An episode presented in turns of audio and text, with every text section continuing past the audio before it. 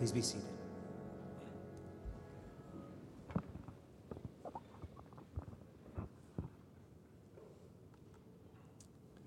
When Joseph's brothers saw their father was dead, they said, What if Joseph holds a grudge against us and pays us back for all the wrongs we did to him?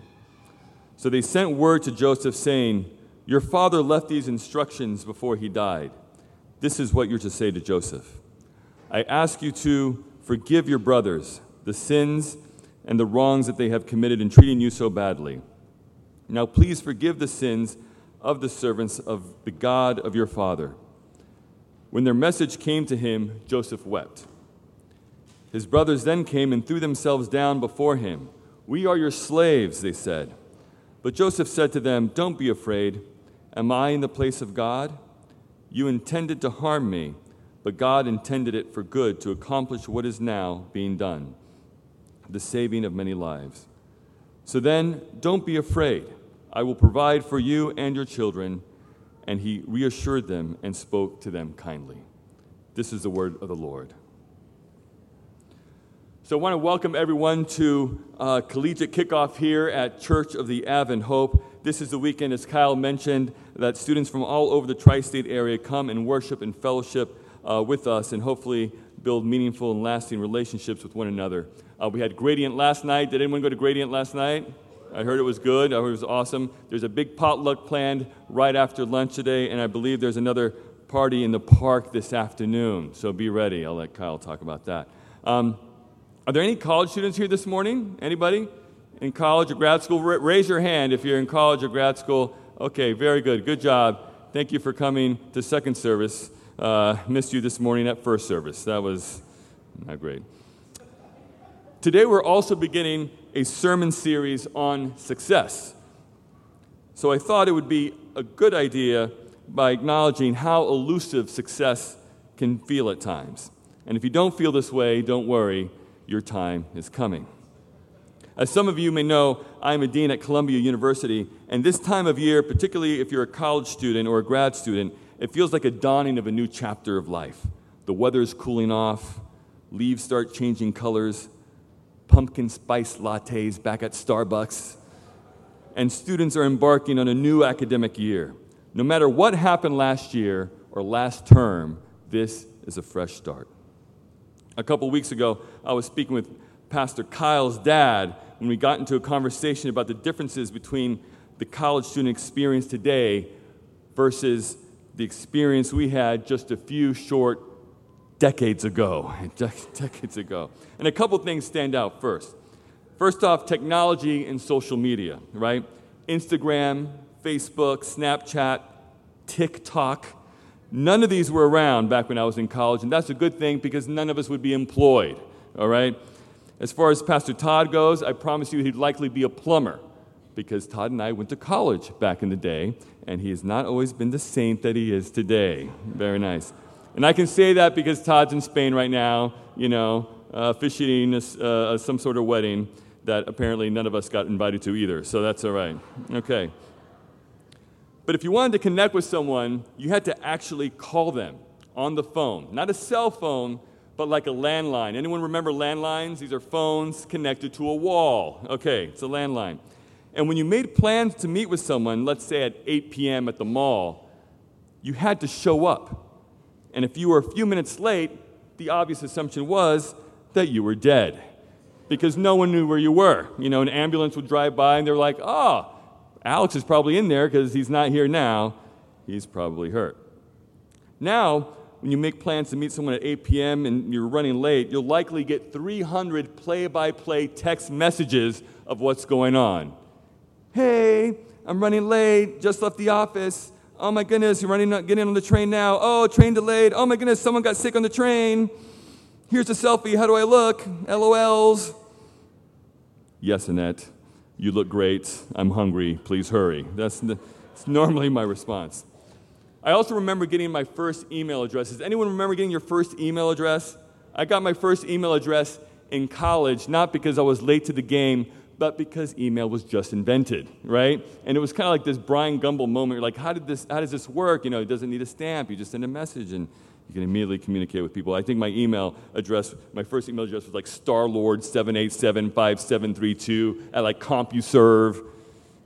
It was terrible. Another thing that has changed over the years has been parental involvement in a college student's life. When I got to college, my mom came with me, took care of whatever payments that had to be made, and left. And I'm fairly certain my dad had no idea where I went to college, even though it was in the same town where we lived. No interest. It's not to say that they didn't love us, but in fact, we were definitely kind of on our own. Today's parents are a little different when it comes to collegiate involvement.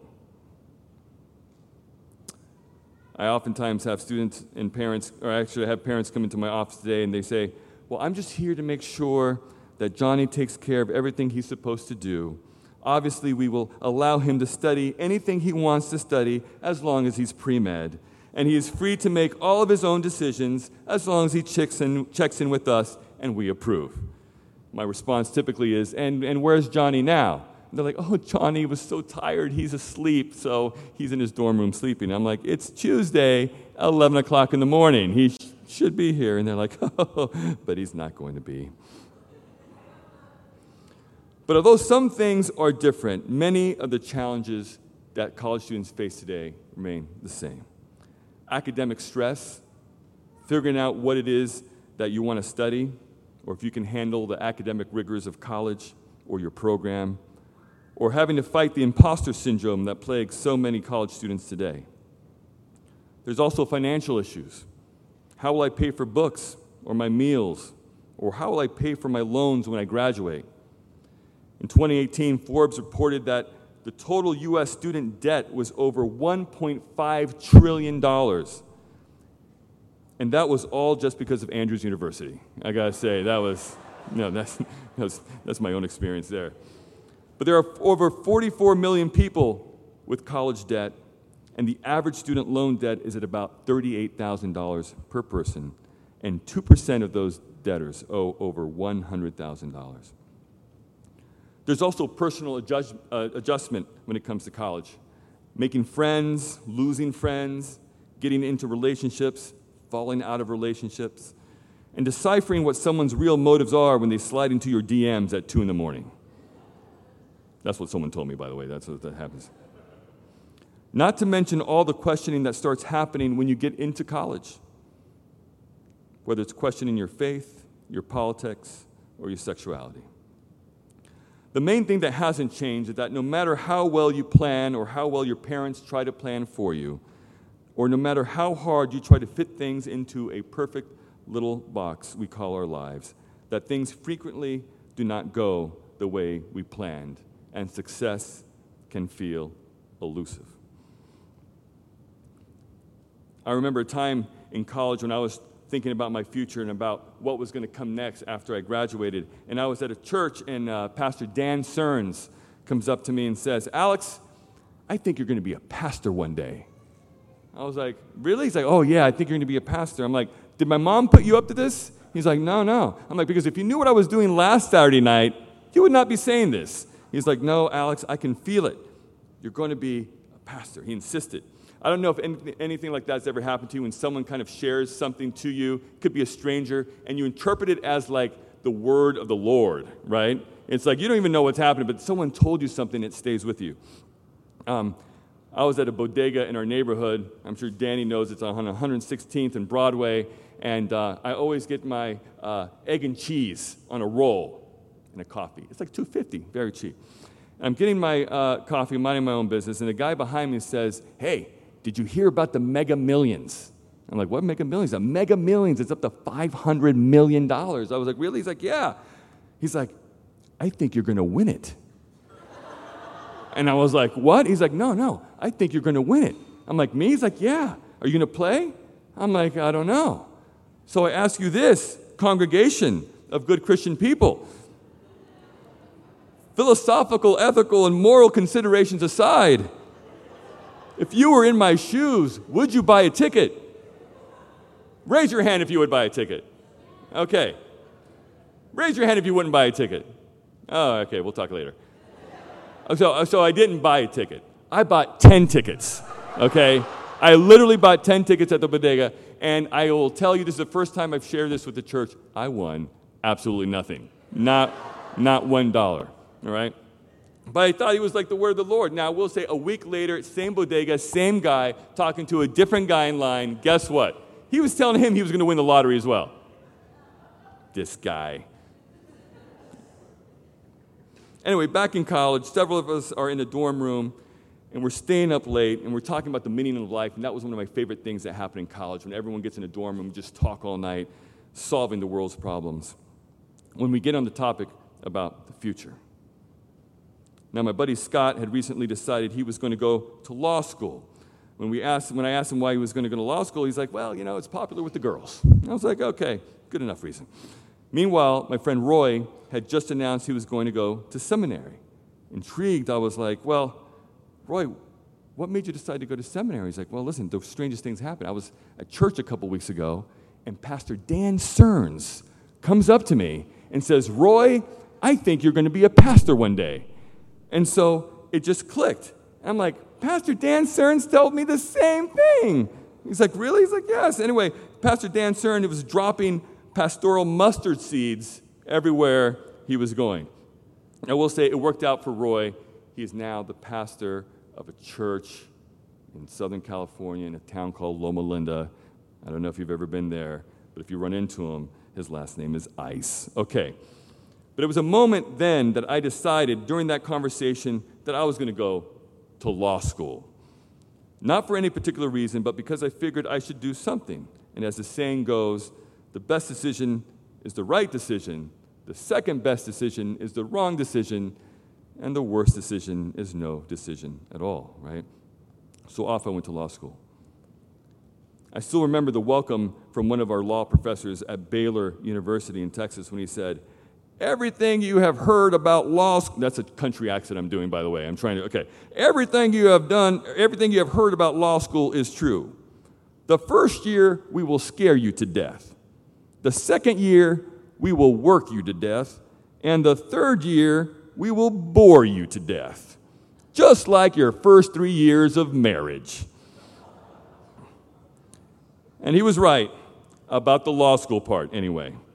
It was pretty scary. Now, do we have any lawyers here today? I think we have a few. Okay, you made it. Good job. We have the Derek raised his hand. We have the, the, the, law firm of Linton Brown and also many people here. If you ever need a lawyer, this is the church you have to come to, by the way. Stacked, and they will take care of you.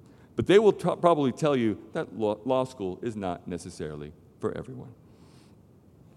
When I arrived at law school, I knew within the first three to four minutes this was not going to be for me. And at some point during the semester, the second year law students were participating in a mock trial. You've heard of mock trial? And it was part of a mock trial, and I volunteered to serve as a bailiff. The bailiff is the one that introduces the judge and the court, the judge to the court, and makes sure that everything uh, stays in order. So I introduce the judge, and the mock trial teams begin making their opening statement. And in the middle of one of the students' remarks, the judge interrupts Mr. Sims, and this is how they did it in law school. They always referred to you as your last name Mr. Sims, Mr. Espana, whatever, Mr. Linton. And I don't remember anyone's first names, I remember everyone's last names. And I remember it was Mr. Sims. And Mr. Sims was getting dressed down, essentially. And when his team members tried coming to his defense, forget it, the judge quickly shut him down. For what seemed like an eternity, this poor guy, Mr. Sims, could not say anything to the judge's liking, as we could only watch in horror as the judge pounded him with question after question until things utterly spiraled out of control to the point where Mr. Sims' body, body cut the oxygen flow to his brain, his eyes rolled up in the back of his head, and he completely passed out. Head hitting back of table, out. It was just a few days after this event that my friend and I, Keith Good, loaded up my Jeep and we drove to Mexico, leaving law school behind, which is a completely different sermon series called Don't Run Out of Money in Mexico. That's the next, next sermon series. You see, even though I was never that excited about going to law school myself, it made my parents proud. Seemed to impress people, promised to lead me to a world of riches, but in the end, for a variety of reasons, things didn't feel right. I wasn't happy. And when you're not happy, you tend to struggle. And when you struggle, things can start going poorly. But the fact that I knew it didn't feel right forced me to reflect on what I really wanted. From a certain standpoint, law school was an expensive waste of time. My dad used to always call it, it was my summer camp experience. But if it had been better fit, or if something would have been a little easier, the path definitely would have been easier, but I still would have been walking in the wrong direction. It's helpful to know if you're moving in the wrong direction, but if you're truly lost, how do you know if you're going the right or the wrong way? In 2007, Jan Souman, a researcher from Germany, dropped a group of volunteers in the Sahara Desert and tracked them for several hours. Salman was interested in the widespread belief that lost travelers end up walking in circles, a notion that had, been, that had never been properly tested but has, in fact, become firmly entrenched in our conscience. How many of you have heard that? When you get lost, you walk in circles. It's usually in movies, like people are trying to run away from somebody and they always end up at the exact same spot. Tracking the group with GPS, the participants that had been dropped in the desert did indeed end up walking in circles with no preference for any direction, some veering left, others veering right. But they only started meandering once the sun was no longer visible. Scientists have put forward many explanations for the circular treks of lost walkers, with one popular theory focusing on the belief that most people have one leg that is longer or stronger than the other, and that over time, these differences add up to a curving or circular course. Now, I had never actually heard that, and I don't want to get too personal. Does anyone have a leg that's longer than the other? Does anyone? Really? Have, do you find yourself walking in circles? Don't answer that. Okay, that's, that's awkward. We'll talk about that. Okay. But yeah, that, that was actually one of his hypotheses. But Yalman actually did not believe in that hypothesis, actually. He did not buy the longer or stronger leg theory, so he decided to try another experiment. This time, taking 15 participants, he took them and dropped them in the middle of a forest for 50 minutes, but this time they were all blindfolded. The results?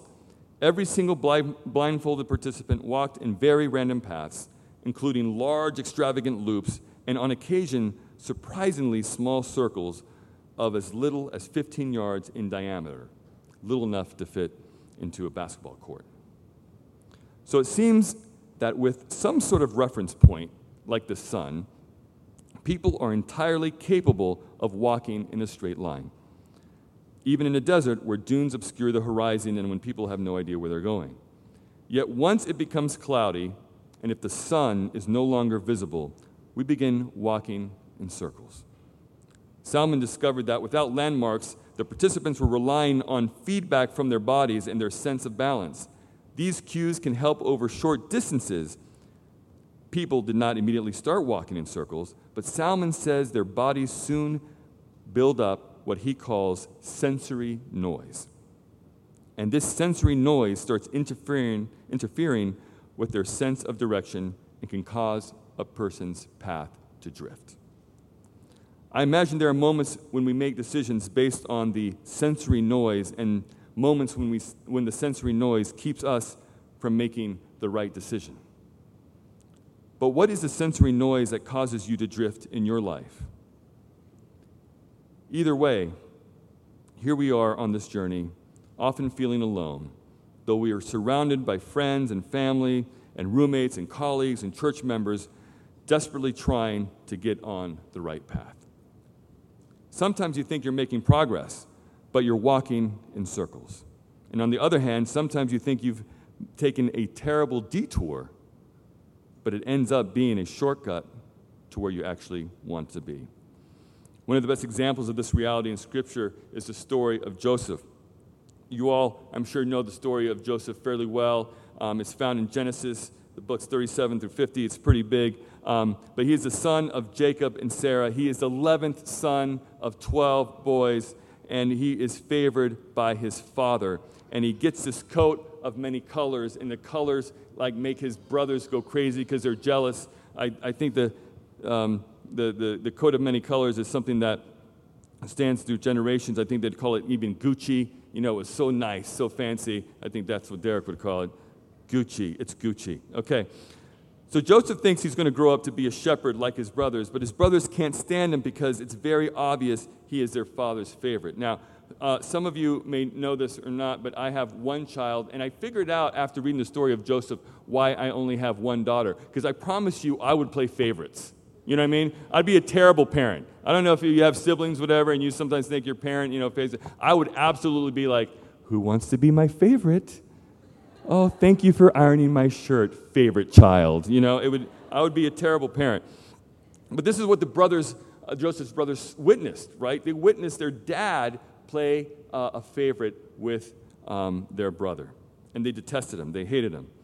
And then Joseph started having dreams, and I'm sure you've heard about these dreams where the bunches of grain, um, 11 of them, start bowing down to um, Joseph's grain, and then the stars and the moons start. Bow- I don't even know how stars and moons bow down. I, I can't figure that, but they bow down to Joseph's stars and moon. And, and Joseph, I don't know if he did this on purpose, but like he told everybody. You know, it was like a big deal. He's like, hey, listen, I don't know if I told you guys, but um, I had this crazy dream, and your stuff was bowing down to my stuff, right? And so that didn't go over too well with his brothers. So go figure, they decided they wanted to kill him, right? I'm not sure that's the answer that most siblings would take when they're frustrated with a sibling, but they were like, let's kill him, right? And so they hatched this plan, and sure enough, um, the, the moment came when they grabbed Joseph and as they're about to kill him, uh, Reuben, the older brother, decides, oh, listen, wait a minute. Before we do that, let's just throw him into a pit and let's really, you know, take a couple minutes to decide what we want to do. So they threw him into a pit and they waited, right? So then Reuben decides to leave, and I don't know why he left, but then while he's gone, the other brothers get together and say, you know what? You're right. It's going to be a bad look if we kill this guy. So let's just sell him into slavery and make it look like we kill him. And that's what they did. Now, can we all take a moment to acknowledge how messed up this is, right? And you thought your family was, had problems, and you thought you had sibling rivalries. Eventually, Joseph gets sold to Potiphar, where things start looking up for at least a little bit. Joseph is able to serve Potiphar's house faithfully and with integrity, and Potiphar loves him until enter stage left Potiphar's wife, who gets involved in the story. And Joseph's reward for not sleeping with his master's wife is getting thrown in prison. But even while he is in prison, the lowest of all lows, God was still with him, just as he is with us when we are in our lowest of lows. While in prison, Joseph is able to tap into his one skill set he can still use, and he accurately interprets the dreams of the Pharaoh's cupbearer and his baker. And spoiler alert, it didn't work out so well for the baker. Again, read the story, you'll feel sorry for the baker. And because of his ability to interpret dreams, and eventually Pharaoh's dreams, Joseph's life is transformed from prison dweller to Pharaoh's right hand person, second in command of all of Egypt.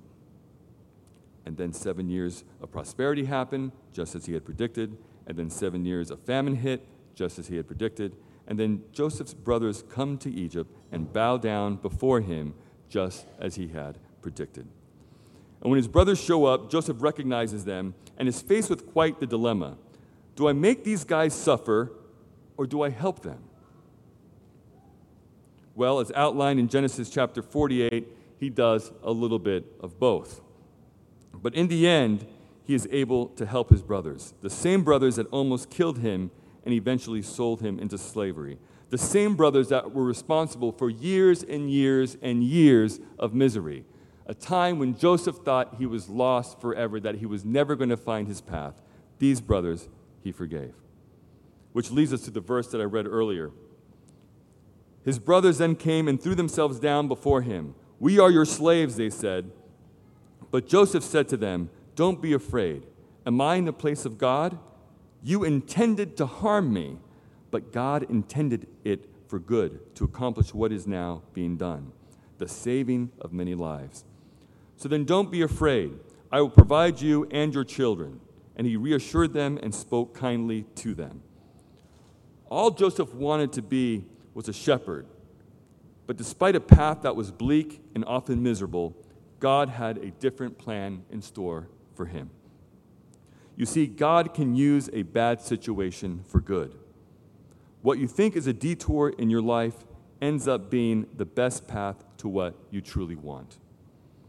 Without going to law school first and wandering in my own personal circles, I wouldn't have ended up at Andrews University where I met my beautiful wife and ended up having an equally gorgeous and talented daughter. Or meeting Nancy Wada McKee, who, um, who said, I need to bring you to New York and help launch my career here in the city. Now, I'm not saying it's been champagne wishes and caviar dreams ever since. But a detour from the future you plan can end up leading you into a future like Joseph you had only dreamed about. Remember Joseph, who made all the right decisions, didn't get to follow the path he intended to. At almost no point along the way would he have guessed where he was going to end up being. So if you make a really bad decision or several bad decisions, and you will, that's not the end of God's plans for you. So if you feel uncertain about your academics, career, finances, or relationship situation, and if you haven't, you will, that's not the end of God's plans for you. Even when people intend to harm you, and unfortunately they will, that is not the end of God's plans for you. Sometimes the most frustrating part about success, however you define success, is that we expect a linear path, but it never is. And while expecting a winding, sometimes steep, often difficult path doesn't make the path you'll walk easy, it will help you remember that in those times of struggle, like Joseph, they're not the end of God's plans for you. May God continue to bless all of you on your journey.